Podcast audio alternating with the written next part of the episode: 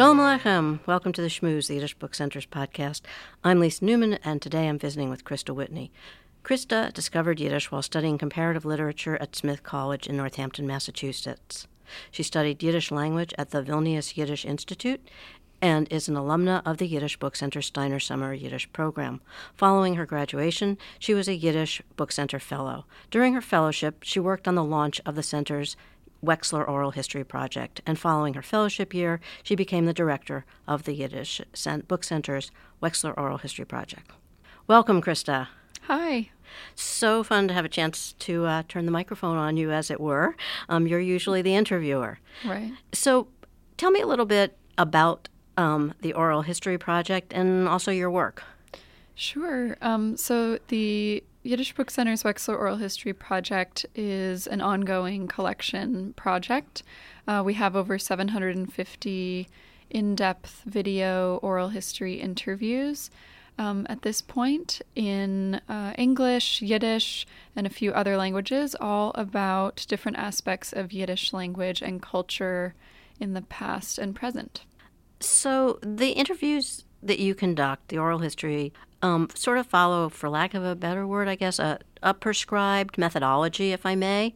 Um, yeah. And I wonder if you can speak a little bit about that because it's certainly different than what we normally do as a podcast interview, which kind of flows.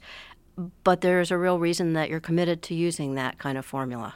Sure. So, oral history uh, is, in addition to being sort of an ancient tradition, also an academic field with its own methodology, the way that historians and sociologists have different ways of approaching their field. In oral history, it affects the, the interview itself. So, the idea is that the oral historian is really a guide um, to uh, create a narrative and and I'd say the thing that is the most different is that the interview itself, the entire thing, becomes the document. So you're not pulling quotes or um, or using the interview as a basis for research, but that really is the end goal. And uh, that means also that that in an ideal oral history interview, you don't really hear the person asking the questions too much. It's really focusing on um, asking open ended questions so that the person can narrate their own story and sort of take it in directions um, and that that they want to. Um, so so it it's it's not a natural uh, form of, of question asking because you sort of have to sit on your hands and not respond. Um, but it does yield this sort of special I would say, um, type of result where you really have someone just have tons of space. Sort of, we talk about holding space. You're holding space for that narrator to sort of work out their own narrative and reflect on their lives. I'm very much in awe of your ability to allow that conversation to come out. Thanks, because um, you know me well enough to know I can't sit on my hands. yeah, it's it's definitely we talk about it being an art of oral history. It, it's definitely something you have to cultivate and sort of. Um, I'm always learning, even eight years into this. You know, I learn from interviews. One of the other things that fascinates me because um, I will sometimes not always watch the interview, but I'll put them on um, when I'm doing something around the house because it's a great way to just listen. They're in depth and they're most of them are 90 minutes.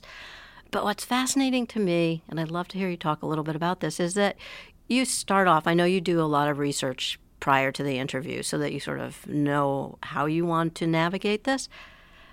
But there seems to always be a point where all of a sudden the narrator relaxes into it and does it go in different directions? What's that like? Sure, yeah. I mean, I think, you know, it's a video project, so there is a little bit of um, camera shyness and awareness um, that happens at the beginning of the interview.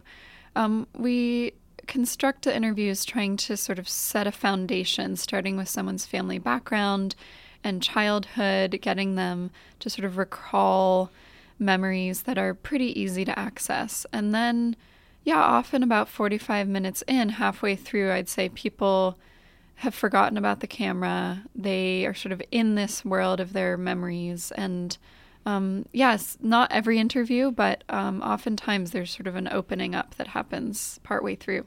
And the collection includes interviews with, as you've said, a range of people, ages, backgrounds, um, their engagement with Yiddish, with Jewish culture. But you have a mission and sort of a focus um, about the transmission of cultural heritage. And I wonder if you can speak with that a little bit, and then let's talk about your next project. Sure. So really, we're we're looking in the broadest sense about asking the question, what is Yiddish culture? So that that's encompasses both what was Yiddish culture in its heyday, um, or, you know, in the 20s, 30s, and also um, how is that developed today? So looking at the legacy of that, you know, boom of Yiddish culture, um, so to speak, and also where does it, where where can you find Yiddish today in the world? And the the oral histories are great, as I refer to them. I hope this is okay with you.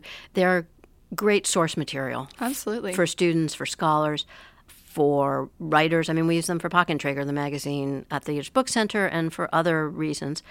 Um, but they also have become a source for you at the project in terms of building out a new collection, drawing from various and sundry oral histories for compilations, as well as very specific shorts. Um, so, which brings me to um, what I hope everybody has heard about by now um, a Kickstarter mm-hmm. campaign that you have to f- complete a short documentary film called Beyle. And I wonder if you could talk about that. Sure, absolutely. So the the documentary short that we're working on is called Beyle, the Artist and Her Legacy, and it's about Beyle Schaechter Gottesman, who lived from 1920 to 2013. She was um, born in Vienna, grew up in Czernowitz after surviving the Holocaust, came and settled in a corner of the Bronx where she set up with a few other Yiddish speaking families who really wanted to make sure to pass Yiddish on to the next generation. They set up sort of a micro neighborhood, I like to call it, on Bainbridge Avenue in the Bronx. It was right across the street from a Yiddish secular school, a Sholem Aleichem school. And um, so they created a Yiddish speaking um, environment there. Beyle um, started writing. She had always been a visual artist. Um, she studied art as a young woman in Europe. Um, and when she had young kids, she started writing poetry and song for them. And that that uh, writing uh, continued after her kids grew up, and she's actually known most um, well as a poet and songwriter. Her songs um, are still sung uh, all over the world. She taught in Germany, and so has some following there, um, as well as all across the U.S. and other corners of the globe. So the the film draws from her, an oral history we did with her, and also um, her descendants, her son and granddaughter, both of whom speak Yiddish and sort of are continuing her legacy in different ways, as well as other people who knew her. Um, and the fun thing about this project is, as you say, you know, building on the video interviews, which we're very used to in the Oral History Project, and bringing in Beyle's visual art um, and other archival materials, amazing photographs of, of her with her family. Um, so bringing those components together to help uh, make make her story dynamic and relatable. And I wonder how she's representative of a generation, and how also does her story speak to a larger narrative in terms of cultural transmission. Sure. So she, I mean, she is of this generation that, you know, came to the US, I mean, of the Holocaust survivor generation um, specifically. And she's representative in, uh, in a way of that journey. Um, you know, a lot of sadness and trauma in her lifetime, and then also a vibrant cultural, uh, creative side. Um, in terms of the legacy, I think she exemplifies, you know, what is possible in terms of uh, in terms of a continuity uh, across generations. You know, she it wasn't easy. They worked hard to create this Yiddish speaking environment um, among this this group of families, um, and so we hear a lot of, of stories, and probably most people in their families think of, of how Yiddish didn't get passed down. And this is an example of one one family that was able and one woman who was able to uh, pass the language down and also share it out to a broader community. So to date, you've recorded well over 700 um, interviews. Yep. And I wonder how hard it was to come up with the idea of Beyle. I mean, it must there are a lot of darlings in there. Um, Absolutely. Yeah. Yeah. Yeah. Um, there's so much in there. I'd love to keep. I hope to keep making films. I think um, this story um, was appealing because uh, we do a lot of interviews with descendants of writers, but um, this one we actually have the interview with the artist herself, in addition to her descendants and people who knew her. So you get to have that strong voice, and and it allows her to tell her own story in addition to other people reflecting on her work. And then, of course, working on any film, the visual is really important. So the fact that she was also a visual artist was very appealing um, in terms of uh, a film project. So currently, there's a Kickstarter campaign to raise funds to complete the film. I wonder if you can tell us a little bit about that uh, summary and um, share how listeners can support the campaign. Sure. So um, we have been working on this project for a few years, actually. And in order to complete the film, um, we have a few more interviews we want to do and a lot of editing. So we're ra- we're trying to raise um, money to complete the film. We're using a Kickstarter so that people all over the world um, can give whatever they can and get some also get some rewards in return. The way that Kickstarter works, you can get a tote bag or a copy of the film or a Yiddish Book Center membership or um, an invitation to a screening of the film once it's completed. Um, that all of the all of that information is over at the Kickstarter. Um, and we have until the end of October to raise the funds, or else we don't get anything.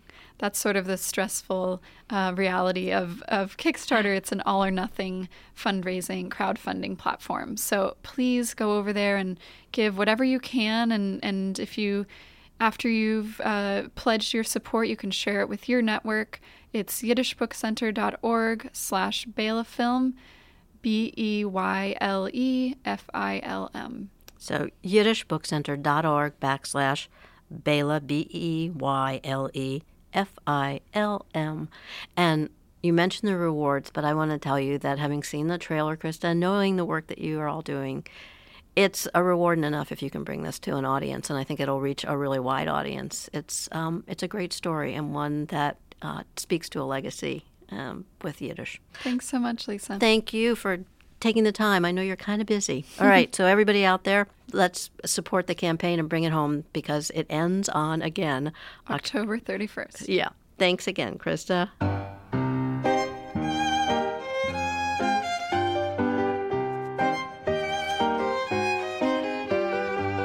You've been listening to The Schmooze, a production of the Yiddish Book Center in Amherst, Massachusetts. My name is Natalie King. Administrative Assistant for the Yiddish Book Center's Wexler Oral History Project. For more information about this podcast and to subscribe, visit yiddishbookcenter.org. While you're there, I recommend listening to episode 125, Lisa Newman's November 2016 conversation with Molly Yeh, an alum of Tent and author of the cookbook Molly on the Range. Until next time, be well, be healthy. Sei gesund!